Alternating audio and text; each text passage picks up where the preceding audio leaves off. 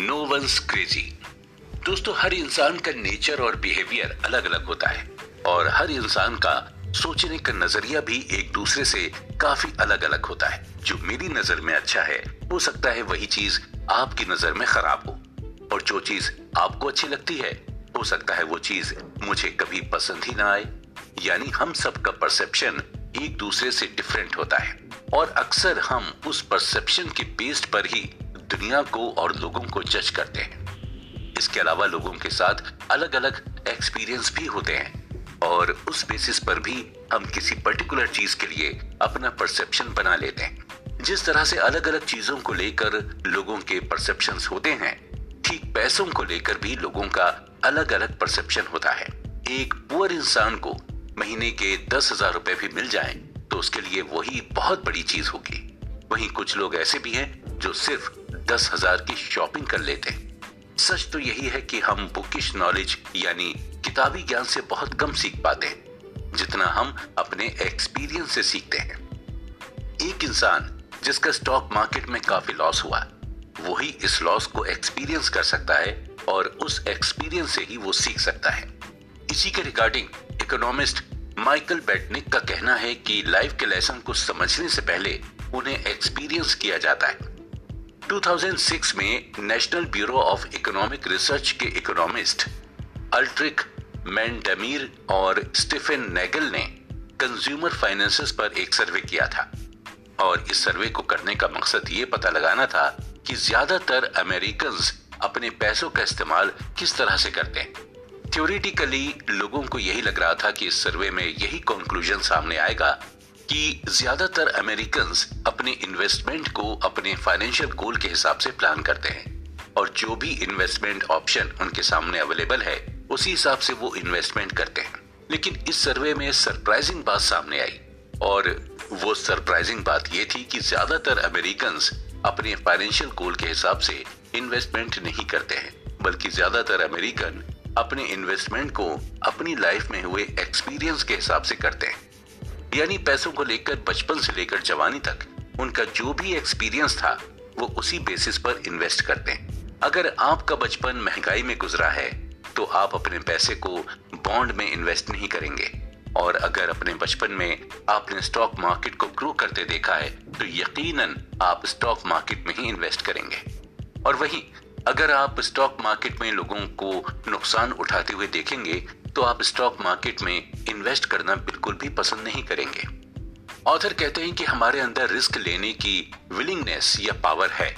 वो पावर हम अपने पर्सनल एक्सपीरियंस से ही लेते हैं। और ये पावर ये विलिंगनेस हमें एजुकेशन या हमारी इंटेलिजेंस की वजह से नहीं मिली, बल्कि सिर्फ़ और सिर्फ़ हमारे एक्सपीरियंस की वजह से ही मिली है।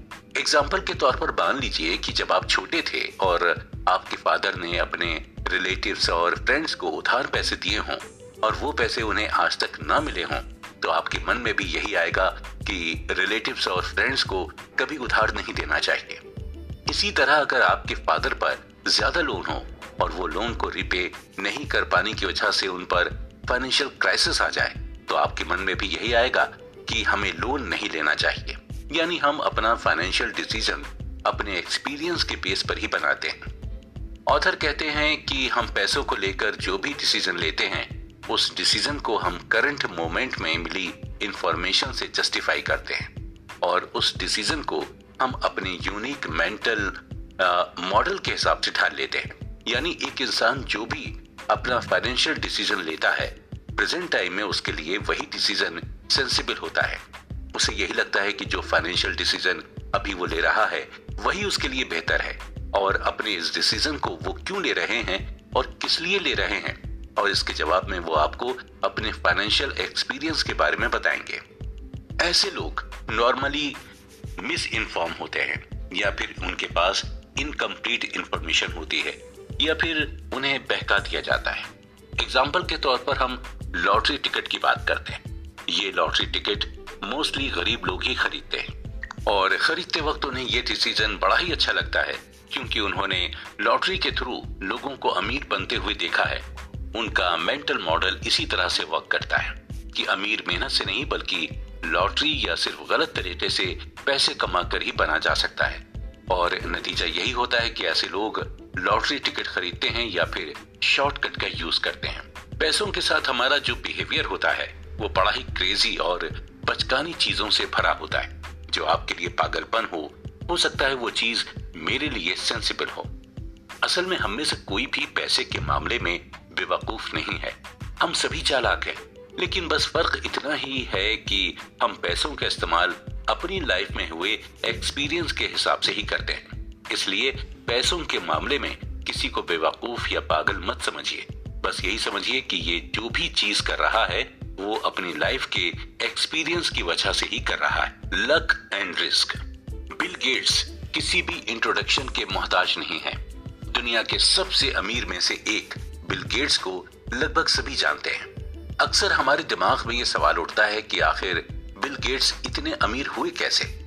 इसे हम बिल गेट्स की कहानी से ही समझते हैं। बिल गेट्स 28 अक्टूबर 1955 में सीटल वॉशिंगटन में बोर्न हुए थे। और बचपन से ही इनका इंटरेस्ट टेक्नोलॉजी की तरफ़ था। और जब ये तेरह साल के हुए तो इनका एडमिशन लेक साइड स्कूल में करा दिया गया था।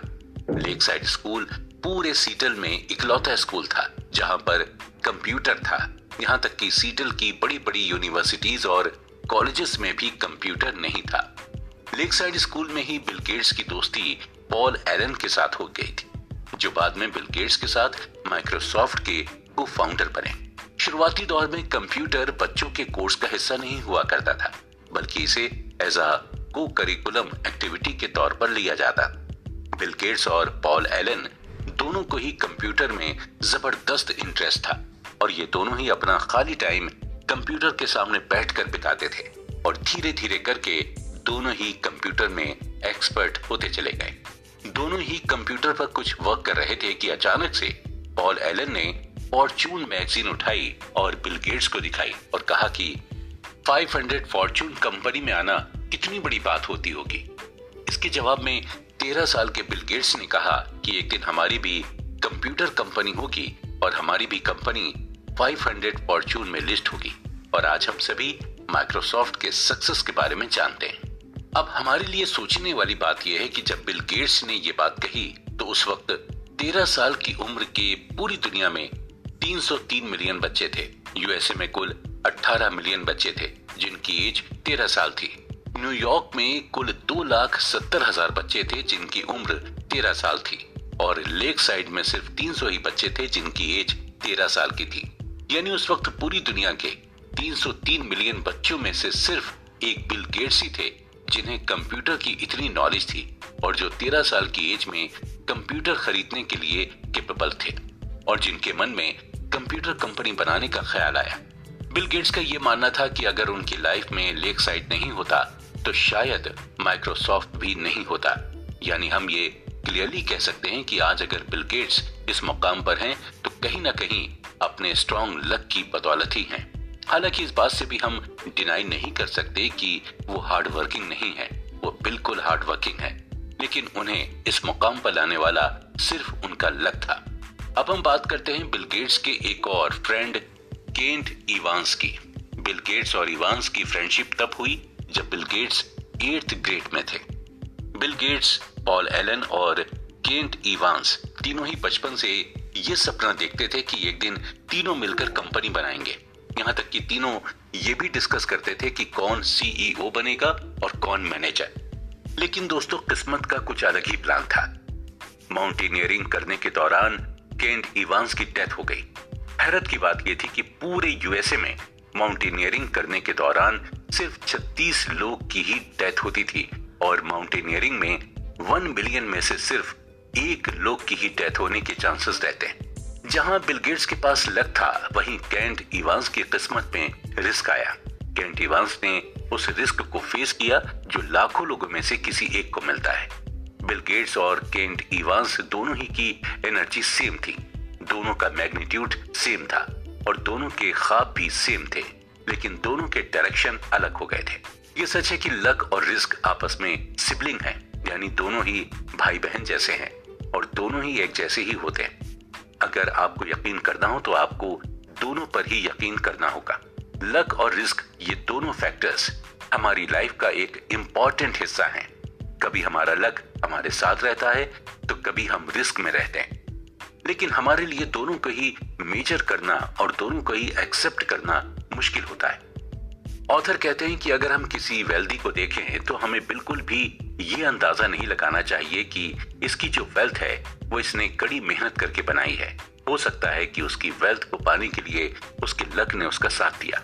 या फिर अगर हम किसी वेल्दी इंसान को देखें तो हम ये परसेप्शन ना बनाएँ कि इसे लक की वजह से वेल्थ मिली। हो सकता है उस इंसान ने उस वेल्थ को पाने के लिए ज़बरदस्त रिस्क लिया हो। सो बेसिकली यही है कि हमें बिल्कुल भी किसी की वेल्थ के बारे में परसेप्शन नहीं लगाना चाहिए। कोई अपनी किस्मत की वजह से ये बन जाता है तो कोई और ज़बरदस्त मेहनत करके अमीर बनता है। पैसे की ये खासियत है कि ये दोनों ही लोगों के पास आ सकता है।